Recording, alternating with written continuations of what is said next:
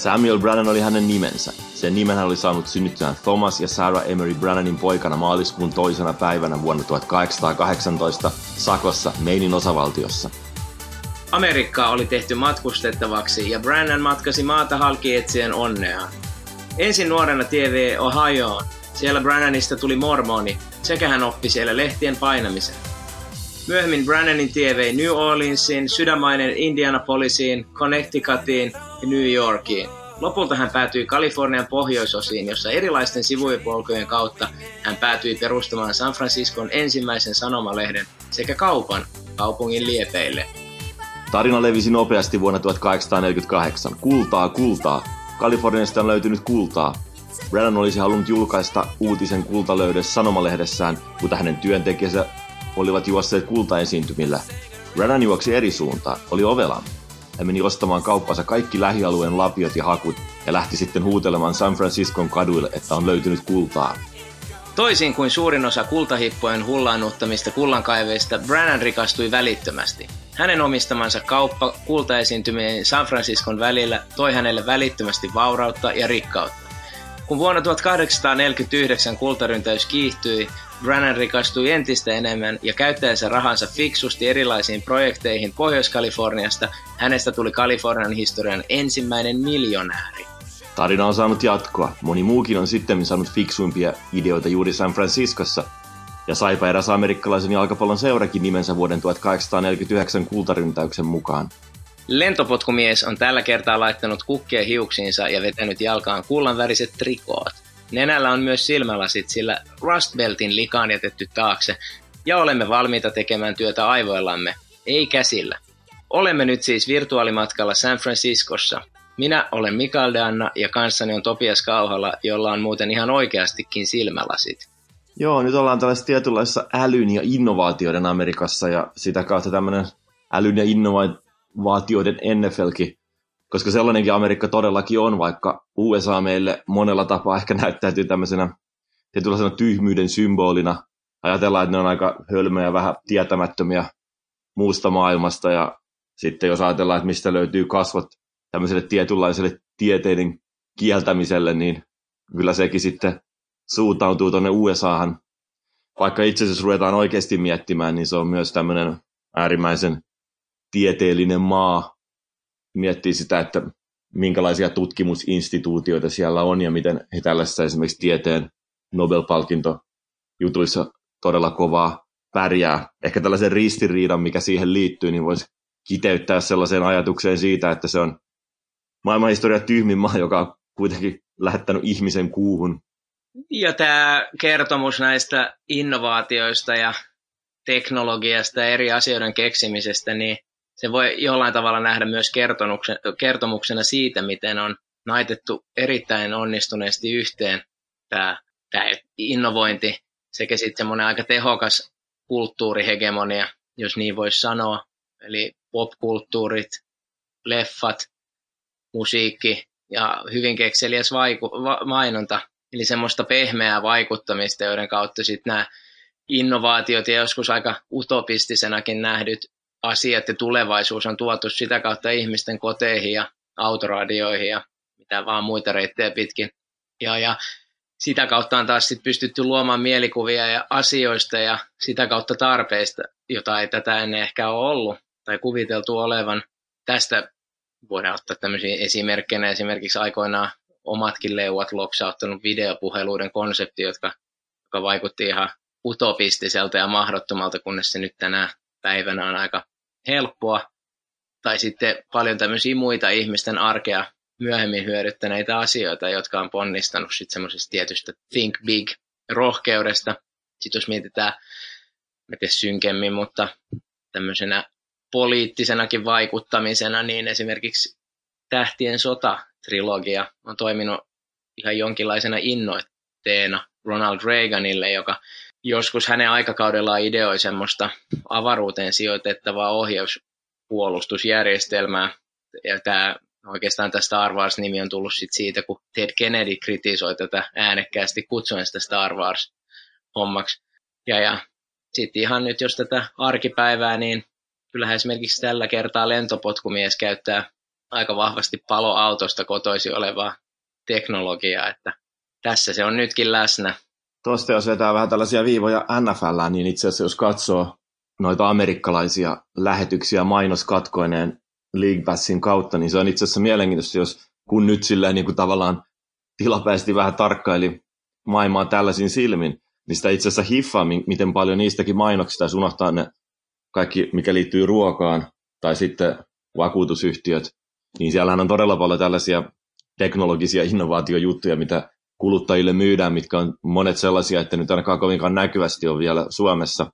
Että et siinä on todella mielenkiintoista tämmöisellä gadget-tasolla, että mitä kaikkea he koko ajan keksiikin ja miten sitä hommaa viedään eteenpäin.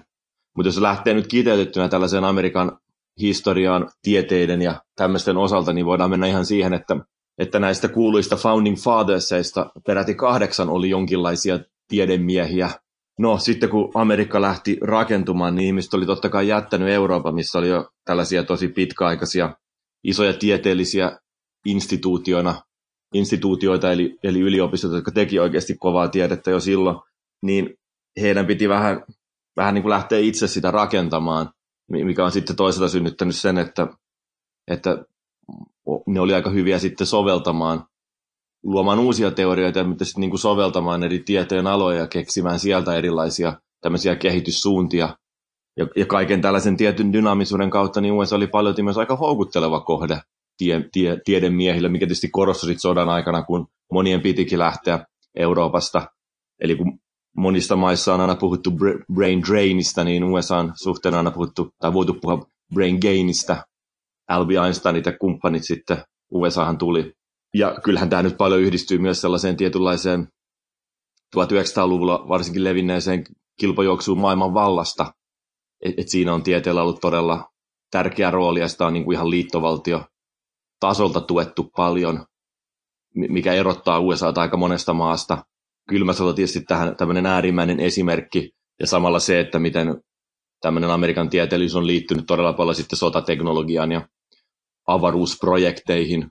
Tässä on paljon sellaista ajatusta, mitä meillä on itse asiassa ollut paljon tähän niin kuin NFLnkin liittyen, ja, ja miten, mitä meillä on tässä jaksossa, näissä jaksoissa tosi paljon toisteltu, on se, että ollaan otettu aina esimerkkejä, miten on pystytty fiksusti soveltamaan aina keksimään jotain uutta ja sitä kautta on niin kuin pärjätty. Että on ollut paljon esimerkkejä erilaisista seuraista, mitkä on aina pystynyt jonkinlaisen innovatiivisuuden tuomaan ja jättämään sitä kautta jonkinlaisen perinteen, perinteen legasin lajilleen. Et paljonhan nyt tällaisesta modernista urheilun evoluutiosta voidaan nyt niin kuin sijoittaa tähän tällaiseen tieteellisyyden ja tieteen segmenttiin, plus sitten ihan maantieteellisesti heittää sitten Bay Arealle että et sehän liittyy tosi paljon teknologiaan ja dataan. Ja sitä kautta on vähän paikassa hauskakin ajatella, että miten tällaiset 2010 ja siitä eteenpäin, kun mennään 2020-luvulle, niin miten tällaiset tietynlaiset merkittävimmät urheiluihmiset ei välttämättä näytä kovinkaan urheiluihmisiltä. Niin noista League Pass-mainoksista tuli mieleen, että kyllä mä olisin viime talvena tosi paljon halunnut tilata The Ringer NFL-podcastissa paljon mainostetun superkaukosäätimen on aika varma, että se olisi parantanut mun elämänlaatua aika paljonkin, mutta ei ollut silloin ainakaan markkinoilla ja nyt ehkä siis tullut niin hirveän hyvää mainontaa, kun mä oon unohtanut sen nimen. Mutta joo, palataanpa taas aiheeseen, että vaikka tässäkin konteksti on edelleen NFL, niin onhan toi sit ihan amerikkalainen urheilu aika kautta linjan ja yli lajirajojen semmoista aika globaalia huippua, missä näkyy sit varmasti just tämä tutkimustiede, innovointi, onhan amerikkalaiset aika lailla kaikessa urheilussa tosi hyviä. Varmaan jotain pieniä, tai pieniä jotain lajeja lukuun ottamatta, mutta kuitenkin. Ja sit varmaan tälle myöskin jonkunlainen selitys sit löytyy siitä, että kun on isoja kaupunkeja ja isoja ihmiskeskittymiäkin, niin sitten jos mietitään jotain skaalautumisteorioita, niin ne on aika optimaalisia paikkoja synnyttämään erilaisia alakulttuureja, joissa sitten ehkä voidaan nähdä tämmöistä jotain synergiaetua, mikä sitä auttaa luomaan uutta tai kehittymään just tuossa just, just amerikkalaisen kilpailullisuuden kontekstissa. Sitten muutenkin toi, jos mietitään urheiluna, niin semmoinen myös hyvin vahvasti urheiluympärille rakennettu viidekulttuuri, että et missä NFL on esimerkiksi ollut todella taitava, että oli se jossain jaksossa on me mainittu potin räjäyttänyt Super Bowl lähetys, minkä kautta NFL pystyisi luomaan vahvaa TV-tuotetta, jota kautta on sitten päästy Monday Night Footballiin ja, ja tämmöisiin isoihin massa viihdetapahtumiin. Sitä kautta on osattu luoda just noita markkinoita.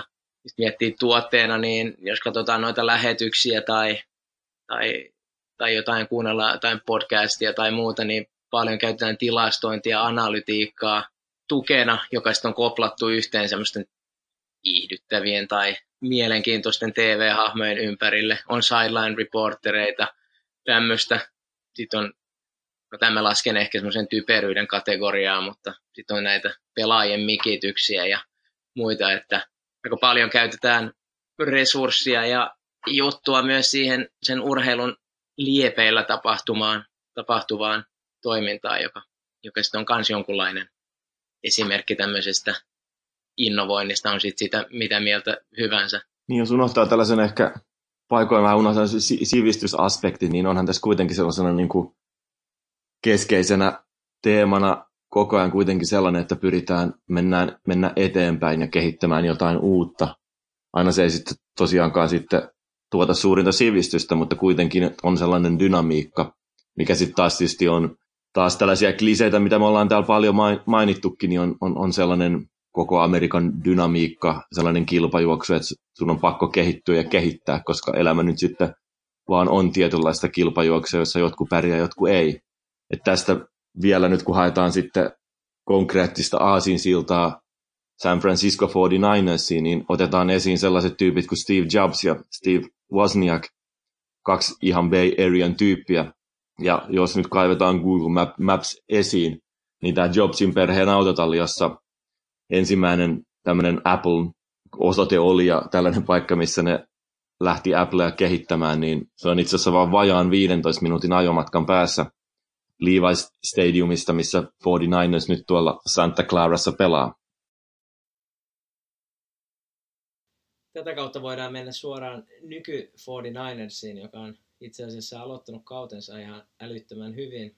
Ja on itse asiassa nyt aika semmoinen puhuttukin joukkue, kova valmentaja, Kyle Shanahan, joukkue on aika fiksusti rakennettu.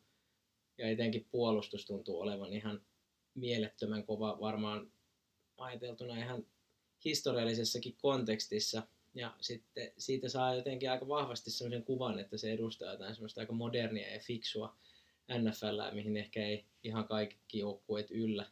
Eli, mutta joo, valmentajana Kyle Shanahan, joka sitten sai nyt nu, aika nuorena päävalmentajana mahdollisuuden siellä suhteellisten kimpo, suhteellisen kimpoilevien vuosien jälkeen. Eli siinä kävi aika monta, monta tyyppiä yrittämässä, ja, mutta sitten Shanahanin kohdalla jotenkin osattiin rebootata ja annettiin suoraan kuuden vuoden diili ja semmoisella menemättä nyt hirveästi mihinkään palkka-asioihin, mutta ilmeisesti semmoisella diilillä, että pois potkiminen oli siellä hirveän kallista, eli luotettiin ja sen pitkäjänteiseen projektiin, josta jotenkin kuvaavaa kanssa puhuttiin tuosta puolustuksesta, niin heidän tämä aika kulttihahmoksi noussut puolustuksen koordinaattori Robert Saleh, niin oli ilmeisesti aika kyseenalaistettunakin tuossa viime vuoden jälkeen, että se ei ollut ilmeisesti toiminut kauhean hyvin ja nyt hän sitten on saanut se homman rokkaamaan ja puhutaan jopa päävalmentajapaikasta jossain ja on tosiaan noussut semmoiseksi TV-suosikiksi hänen aika tunteikkaiden tuuletusten kautta, mutta pitkäjänteisyys, mikä on nyt on tuossa löytynyt, on, on osattu rakentaa aika pitkään ja luotettu semmoiseen prosessiin, joka nyt sitten on alkanut kantaa hedelmää, vaikka ei just viime kaudella ehkä esimerkiksi näyttänyt kauhean vahvasti siltä, että, että, että semmoisen en tiedä, jonkulla, jollain tavalla kimpoilevankin NFLn kohdalla, niin tämä on sitten edustaa aika toisenlaista, tai toisenlaista, mutta aika semmoista hitaampaa tapaa rakentaa ja hitaampaa kykyä ja malttia odottaa sitä tulosta, ettei ole lähdetty kimpoilemaan nyt, ja se nyt näyttää ainakin toistaiseksi kantavan todella hyvin. Joo, kun halutaan sitten tietysti maalata kuvaa tämmöistä älyn Amerikasta ja myös silleen niin kuin älykkyyden NFLstä, niin kyllä 49ersin voi monella tavalla nyt laittaa sinne, mikä tietyllä tavalla myös istuu sen seuran tällaisiin historiaan ja identiteettiin. Nyt ne on esimerkiksi sille osana tätä tämmöistä, että ne on nyt todella kärsivällisesti ja fiksusti rakentanut tota omaa juttuaan, niin ne on esimerkiksi sitten paljon käyttänyt dataa skauttauksessa jo no, vuodesta 2014. Tämäkin on sellaista, että, että, että, että totta kai nyt silleen niin kuin sitä käytetään. Et, et, ei ole siinä niin kuin silleen tavallaan mikään, mikään tämmöinen ainutlaatuinen NFL-seura, mutta ne on paljon pyrki rakentamaan sitten tämän piilauksessa paljon, paljon mukana olevan saksalaisen yrityksen SAPn kanssa semmoista omaa mallia, miten, miten, mitä, on, mitä sitä on tehty. Ja ne on ylipäänsä ehkä yrittänyt luoda sellaista mallia, että siellä ei ole mitään tämmöistä GM tietynlaisena jumalahahmona, mikä yksin siellä kaikkea ohjaa, vaan pyrkinyt rakentamaan semmoista tietynlaista organisaatiokulttuuria, missä hyvin paljon tällaisen tietynlaisen järjestelmällisyyden ja rauhallisuuden ja tämmöisen laajan organisaation mallin kanssa tehdään fiksuja päätöksiä. Ja hauska silleen, että kun, kun tämmöistä voi helposti nähdä sen pelkän datan kautta, niin siinä on sellaista niin kuin hauskaa perusteellisuutta. Että on esimerkiksi tällainen datan tietynlainen tilastopalanen, että 49ersin pelaajissa tai joukkueessa on vain kaksi jäsentä on pidätetty sitten vuoden 2017, kun sitten taas vuosina 2012-2016 pidätettyjä pelaajia oli 14. Tämäkin on tämmöinen aika NFL-keskustelu, että ylipäänsä pitää ruveta vähän vertailemaan, että kuinka monen pelaaja on pidätetty. Mutta tämäkin on perustunut kaikkeen siihen, että ei ole vaan jotenkin vaan fiilistelty, että tuossa on joku lahjakas pelaaja ja vähän niin kuin unohdettu semmoinen niin kuin tietynlainen taustatyö.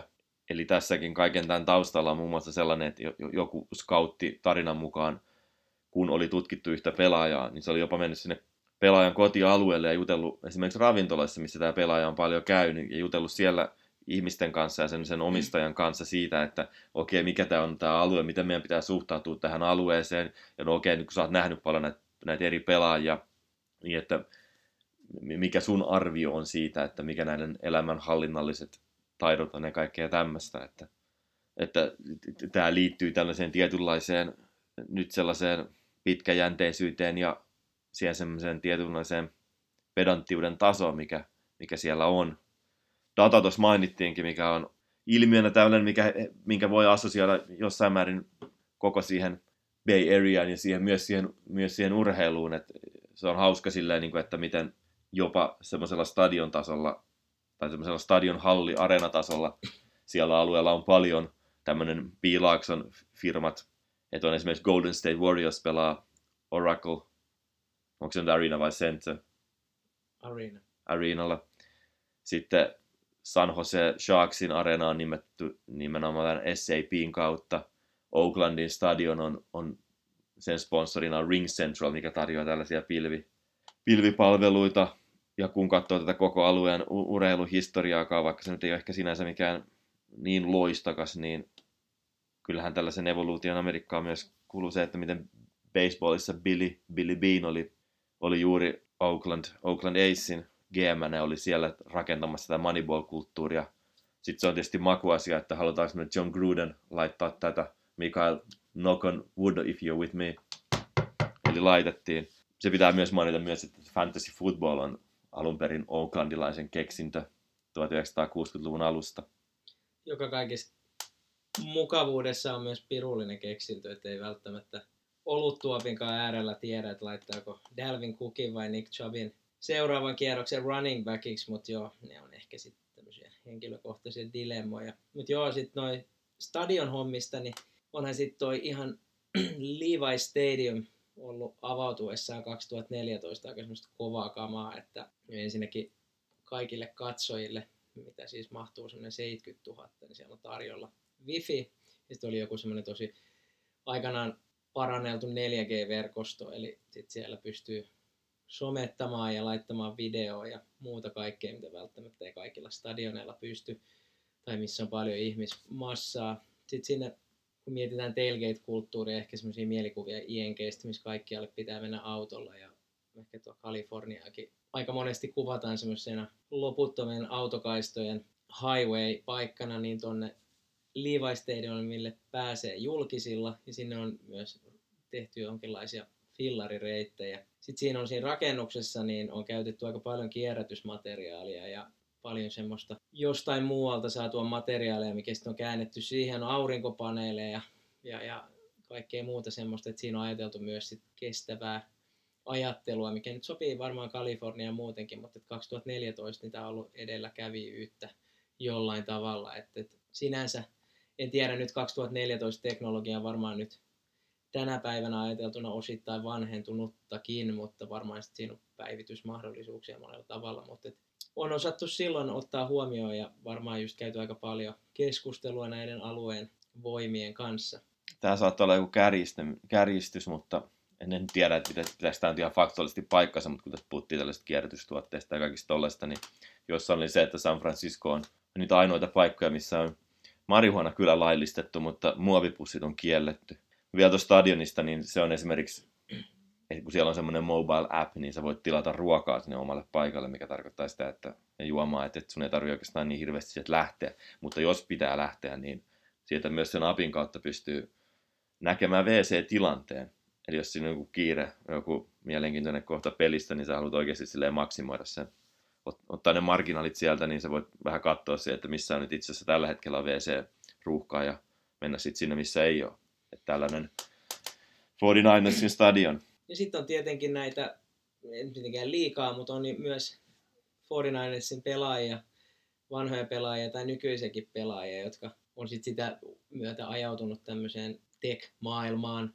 Että niitä on ehkä muista urheiluista vähän enemmän myös, mutta et vanha Pro Bowl linebacker Patrick Willis ajautui ymmärtääkseni naapurinsa kautta, mutta kuitenkin sijoittamaan tech-bisnekseen, niin sitten nykyaikana vaikuttava Richard Sherman on tota, sijoittanut monenlaiseen johonkin kryptovaluutta-juttuihin, mutta sitten isommin on myös lähtenyt sijoittamaan tämmöiseen aivotärähdyksiä estävään teknologiaan, ja hän on itse sen lakonisesti todennut syyksi, että, että hän hakkaa ammatikseen päätään, joten sitä kautta hänellä on jonkunlainen insentiivi lähteä tämmöiseen bisnekseen. Niin itse asiassa sillä kun tässä nyt on niin 49 tilauksesta ollut näitä, niin aika moni, tai moni, mutta jonkun verran näitä entisiä 49ers-pelaajia niin kuin tällä sitten tech-yhtiöiden hallituksissa. Ei ehkä sellaista niin kuin kovinkaan koodaan rooleissa, mutta tämmöisenä niin kuin yleisymmärtäjinä ja yleisrahoittajina.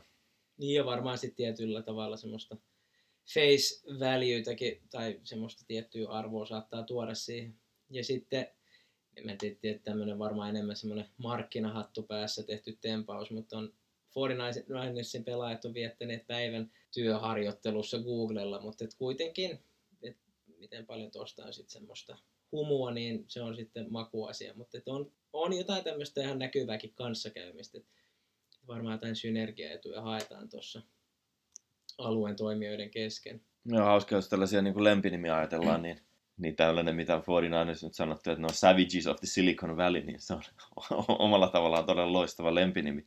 Tavallaan tähän liittyy koko tähän niin kuin alueeseen myös tämmöinen tietynlainen arvomaailmallinen, arvomaailmalliset ja liberalismi, mikä San Franciscoon paljon yhdistetään. Hauska itse asiassa nyt, kun palataan perinteisiin siinä, että mä mainitsin jonkun HBO-sarjan, niin Silicon Valley nimisessä sarjassa.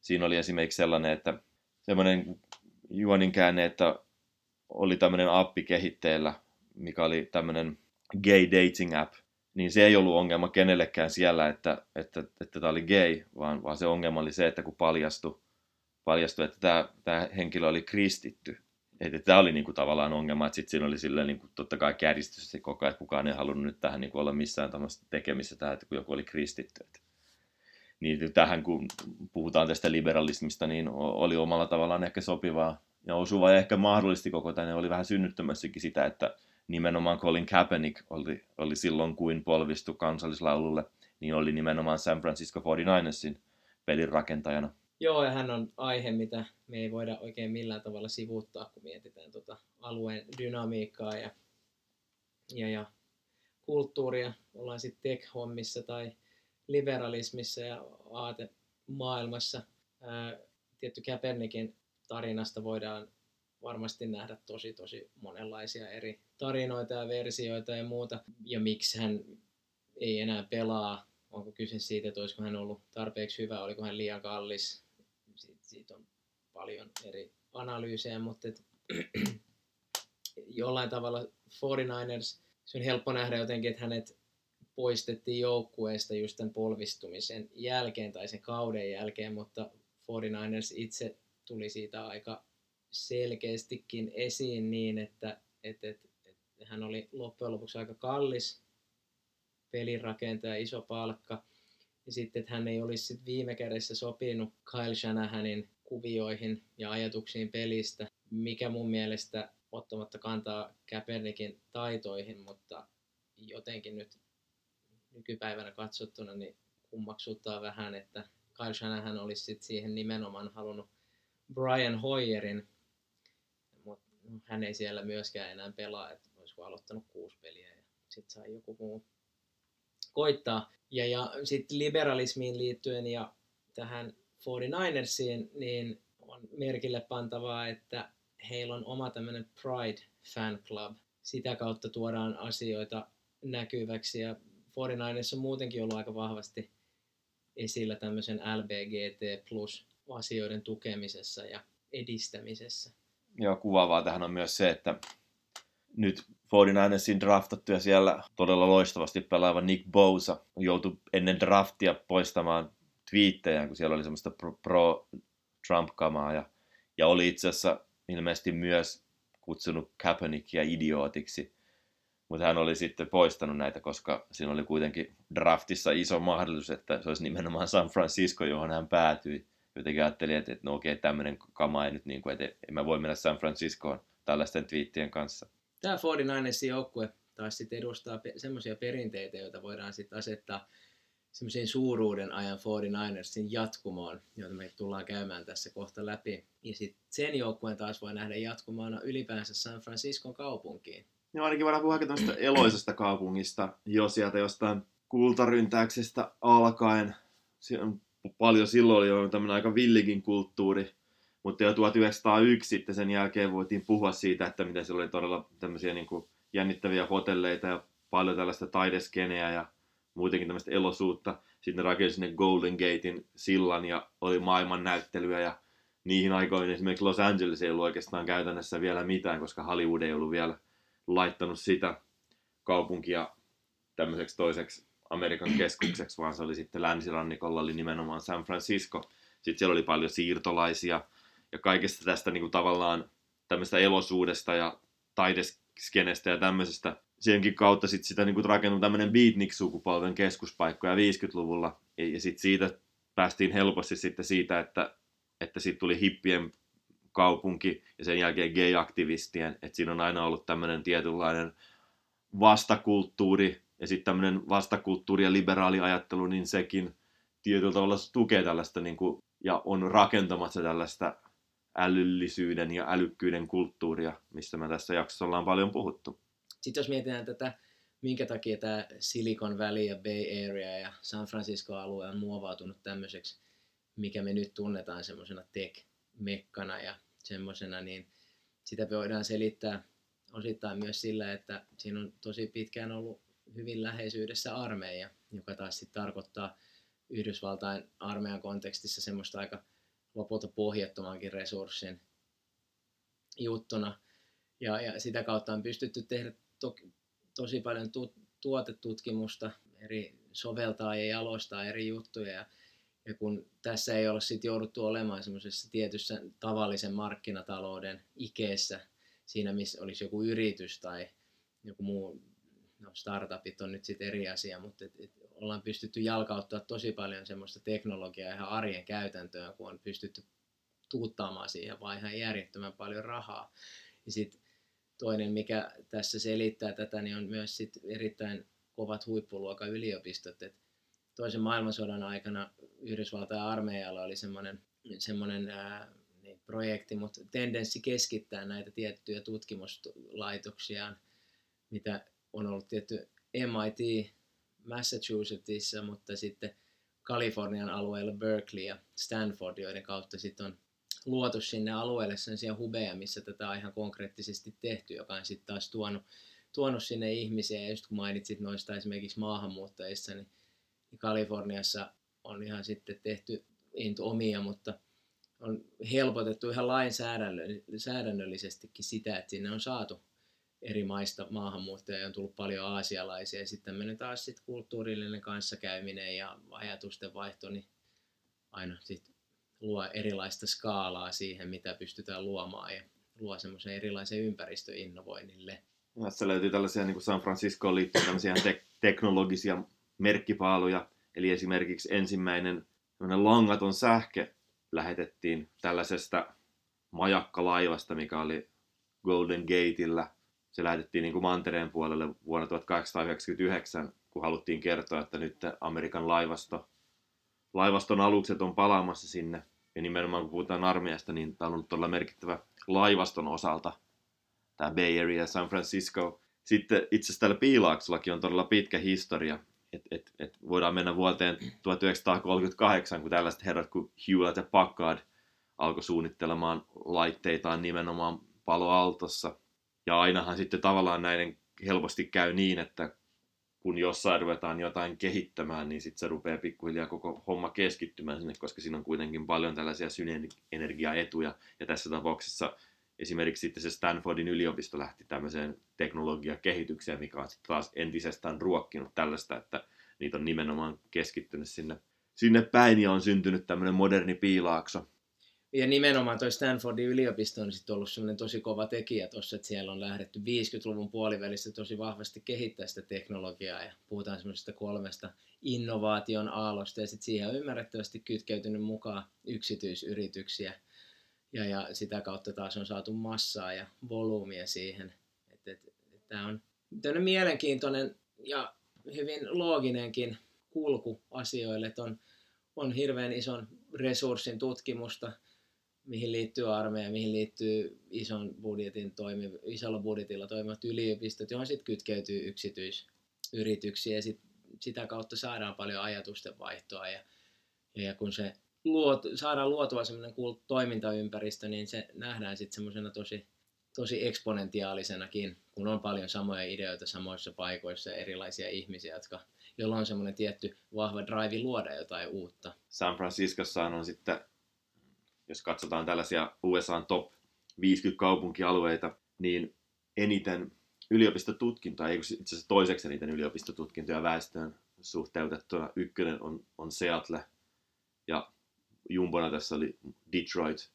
Toisaalta sitten San Francisco on se, missä on sitten todella merkittäviä kaikissa tilastoissa myös tällaiset tietynlaiset, no kaksijakoisuus siinä, että, että sulla on niin hirvittävä määrä miljonäärejä ihmisiä menee, menee hyvin, mutta sitten se on taas silleen niin kuin tosi merkittävä tällainen tuloerojen, tuloerojen ympäristö. No tällaisena ihan irrallisena pointtina, niin kuinka paljon me annetaan symboliarvoa sille, että Amerikan viinialue on juuri tuolla suunnalla Kaliforniaa, jos ajattelee, miten viini voi nähdä edustavan tällaista aika fiksujen ihmisten juomaa. Knock on wood if you're with me. Sieltä taas se. Mutta hauskaa nyt, kun mennään tähän, niin kuin sitten tähän suuruuden ajan 49ersiin, niin se omistaja, minkä ympärille tämä rupesi sitten kuitenkin rakentumaan, niin Eddie de Bartolo Jr., hän oli itse asiassa Ohiosta ja, ja, ja sille hänen sille valtakaudellaan niin oli myös paljon sellaisia tietynlaisia hetkiä, tuli kahnauksia sen kohdalla, että tulee tämmöinen Midwestin mies liberaalin San Franciscon, että se ei oikein välttämättä aina ihan täysin istunut, istunut sinne. Hän oli myös tällainen, no voidaan sanoa semmin väkivaltainenkin hahmo, ainakin tuli aina tällaisia niin kuin äkkipikaisuuden kautta myös tällaisia hetkiä, että hän oli vähän kiivauden kanssa ongelmissa. Ja toisaalta jos ajattelee sit sitä suuruuden aikaa, niin ehkä se oli ihan hyväkin, että tuli jostain ulkopuolelta Ohiosta ja Midwestistä ja sieltä, koska hän pystyi sitten niinku tuomaan tämmöistä tosi erilaista drivea. Hän oli todella vaativa ja oli koko ajan niinku piiskaamassa valmentajaan Bill Walshiakin ja monia muita koko joukkuettaan siihen, että pitää menestyä, että ei mikään niinku ole hyvin, jos ei voita. Koska San Franciscosta on taas urheilukaupunkina paljon puhuttu ollaan puhuttu sitten niin sit tietystä fiksuudesta, mutta sitten on puhuttu myös sellaista, että se on kuitenkin vähän ehkä tämmöinen kaupunki, että sillä urheilumenestyksellä ei ollut niin hirvittävästi merkitystä, että ei se ole oikein kovinkaan monessa lajissa. Ehkä tämä 49ers on jollakinlainen poikkeuskin siinä, että miten hyvin, miten paljon San Francisco on sitten pystynyt tällaisia niin kuin ihan mestareita luomaan. De Bartol on tällainen keski, keski että, kun tällaiseenkin hyvään omistajan liittyy tietynlaisia tällaisia, no voidaanko jos puhua nyt innovaatiossa sinänsä, mutta tämmöistä, että hän on jollain tavalla pystynyt muokkaamaan omaa toimintakulttuuria. Se, mitä hän toi paljon 49 oli tällainen tietynlainen perheajattelu, eli pelaajista pidettiin todella, todella hyvin huolta. Palkat oli isoja, koska elettiin aikaa ennen palkkakattoa. Se, että miten pelaaja kohdeltiin, miten, miten he esimerkiksi lensi, miten oli, täällä oli tällaisia kaikkea, että jos ne oli hotelleissa, niin ne ei koskaan pelaat jakanut huoneita, vaan niillä oli ihan omat huoneet. Eli kaikkeen tällaiseen satsettiin todella paljon rahaa, mikä oli taas sitten ollut mitkä jotkut näistä voi kuulostaa silleen niin kuin ehkä jossain määrin itsestään selviltäkin asioita, mutta siihen aikaan ne ei varsinkaan oikeastaan ollut, ollut siellä. Toista kun puhuttiin vähän siitä, että miten oli tällainen ehkä Ohio mies ja miten oli tietynlaisia tällaisia, että välillä se oli ristiriidassa tällaisen liberaalin ajattelun kanssa, mikä oli San Franciscossa, niin oli mielenkiintoista kuitenkin, että uransa loppuvaiheessa, ei, ei uransa vaan, vaan sitten niin kuin tavallaan uransa jälkeen, kun tuli tämä Colin Kaepernick-asia, niin, niin hän sanoi, että hän olisi kyllä tavallaan tukenut Kaepernickia ja tukenut ylipäänsä tällaista, että jos ihminen haluaa jotain sanoa, niin ei sanoa, niin, niin sen saa sanoa, kun sitten taas hän arvaili, että edesmennyt Bill Walsh ei todennäköisesti olisi ollut innoissaan. Sekä ei olisi liittynyt millään tavallaan tällaiseen, että Bill Walsh olisi jotenkin arvomaailmalla ollut kaukana Kaepernickista, vaan ennen kaikkea ehkä tällaisesta, että pitää fokuksen olla koko ajan urheilemisessa. No Bill Walsh on nimi, mikä me ollaan tässä todella monta kertaa jo mainittu, joka oli sitten se päävalmentaja, kenen alaisuudessaan 49 tuli tällainen suuri Super Bowl-voittajien 49ers, niin hän on nimenomaisesti, voidaan nähdä, että on sopinut hyvin tällaiseen San Franciscolaiseen ympäristöön, koska hän oli hyvin älykäs ja hyvin tämmöinen ehkä niin kuin akateeminenkin valmentaja. Et jos monesti kun katsoo, totta kai siinä on merkittäviä poikkeuksiakin, mutta kun on tällaisia historiakatsauksia tällaisiin koviin valmentajia, mitkä on ollut tavallaan tämmöistä niin NFLn Hall of tämmöisiä valmentajien Hall of Famea, niin siellä on aika paljon tällaisiakin niin kuin, aika tämmöisiä niin kuin tietynlaisia elämään suurempia, suuria johtohahmoja, niin Walls oli taas sellainen aika miet, mietteliäs henkilö ja myös aika kyseenalaistava, että hän ei välttämättä ollut koskaan kovinkaan tyytyväinen siihen, miten 49ers pelasi, vaikka se oli Super Bowl-voittajakin, mikä on sekin niin kuin, tavallaan tällaisen aika fiksun ihmisen merkki, että et 49ers sai nimenomaan tai ottikin tällaisen henkilön kuin Bill Walsh, eikä sitten tällaista suurta, jotain tällaista todella merkittävän karisman omaavaa tämmöistä suurta blue collar henkistä johtohahmoa. Joo, Bill Walsh oli just tämmöinen henkilö, joka oli luomassa tätä San Franciscoa, mistä tuli sitten semmoinen powerhouse, joka 80-luvun alusta vuoteen 94 voitti viisi Super Bowlia ja muutenkin oli erittäin menestyksekäs joukkue. Siinä ensin valmentajana ja sitten myöhemmin gm Ja, ja Walshin, enempää nyt sen, tai sen enempää menemättä peliin, mutta Walshin, Walshin on liitetty vahvasti tämä West Coast Offense, joka on tarinana, ei välttämättä niin suoraviivainen, mutta että hän tai ettei liity niinkään välttämättä 49ersiin suoraan, vaan että luotiin Cincinnatiissa, jossa hän oli valmentajana. Ja siellä oli tämmöinen Virgil Carter-niminen pelirakentaja, jolla oli tarkka, mutta suhteellisen heikko käsi ja sitten piti ruveta hänen ympärilleen rakentamaan semmoista pelitapaa, mikä sopii siihen, joka sitten on enemmänkin kuvattuna ei välttämättä semmoisena tosi eksaktina pelitapana, mutta se enemmänkin jonkinlaisena pelifilosofiana – ideaali, ideaalista jonain semmoisena kauniina, kauniina jefuna. Ja, ja Walshista kun puhutaan, niin mitä NFLn kohdalla aika usein tuodaan esiin, niin on näiden eri valmentajien sitten myöhemmin muodostuvat valmennuspuut. Eli, eli kun katsotaan sitä valmentajaa, niin miten paljon hänen staffistaan tai siitä on kuoriutunut sit uusia valmentajia. Niin sitten Walshin kohdalla se on aika mainittavaa, että siinä on Mike Holmgren, joka on ollut menestyksekäs, johdatti myös vielä Seattle Seahawksin Super Bowliin ennen kuin heistä onnistui se voittaa. Andy Reid, tuo sympaattinen viiksekäs mies kimono päällä. Ja sitten on nyt edelleen vaikuttava, Minnesotassakin vaikuttava Gary Kubiak ja sitten Mike Shanahan, jonka nyt sitten edellä, edellä mainittu poika Kyle Shanahan on ottanut tämän joukkueen haltuun.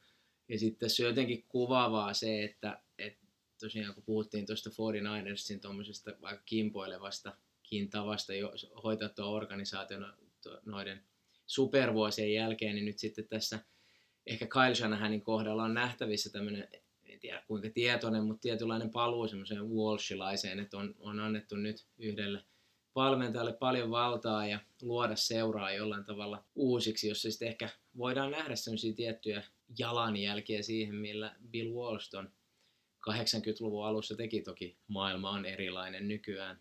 Ja sitten tuosta piti vielä lisätä toi Walshin liittyen, että tuohon Bay Arean Tech Hubiin, niin Bill Walsh kävi jo aikanaan tosi paljon keskusteluita sen aikaisten näiden firmojen toimitusjohtajien, teknologiafirmojen toimitusjohtajien kanssa, että silloin on jo silloin 80-luvulla osattu nähdä semmoinen mahdollinen etu kaivaa niitä marginaaleja myös alueelta urheilu ulkopuolelta, joten sitten oli siinä lähellä sopivasti tarjolla. Jos miettii, että sen ajan 49ers ja mikä voitti niitä useita Super Bowleja, niin jollain tavalla mielenkiintoista esimerkiksi pelirakentaja Joe Montana, missä on kuitenkin tavallaan tämmöisenä hahmona aika erilainen viba kuin monessa muussa, että se ei ole sellainen niin kuin tavallaan oikein, nyt, nytkin kun häntä haastatellaan, hän muistelee näitä vanhoja aikoja, niin siitä puuttuu semmoinen tietynlainen, että se olisi semmoinen jotenkin äijän köriläs ja sellainen merkittävä tämmöinen leader of men, vaan, vaan se on jotenkin vähän tämmöinen niin kuin, vähän hiljaisempi ja vähän ajattelevampi ja siinä kautta jotenkin, no kun tässä nyt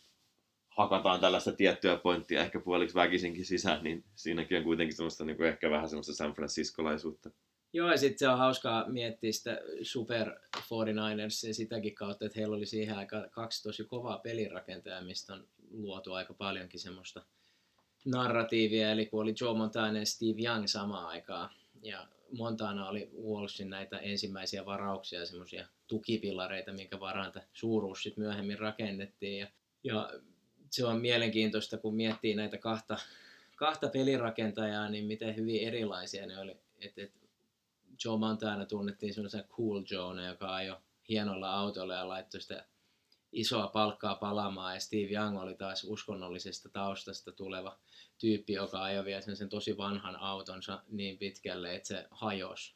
Ja, ja sitten Steve Young, ollaan aika usein tuotu tämmöisiä tyyppejä, jotka sitten on mahdollisesti uran jälkeen tuo, yrittänyt saada jotain yhteiskunnallistakin tai muuta muutosta aikaa, niin Steve Young on ollut taas sit tosi pitkä paljon tekemisissä semmoisen turvallisemman jenkkifutiksen puolesta, että hän itse otti seitsemän aivotärähdystä urallaan, mistä viimeinen oli jotenkin niin, että siinä oli edellisestä aivotärähdyksestä ollut kolme viikkoa ja hän kärsi jostain post-concussion syndroomista ja muista, että, että, on ollut sitä kautta tuomassa, mitä sitten Richard Shermankin, että, että saadaan saataisiin ehkä puututtua näihin pelaajille hyvin vaarallisiin aivovammoihin. Joo, tähän voisi jatkaa renesanssimies Mitchell Trubinskin sitaatin.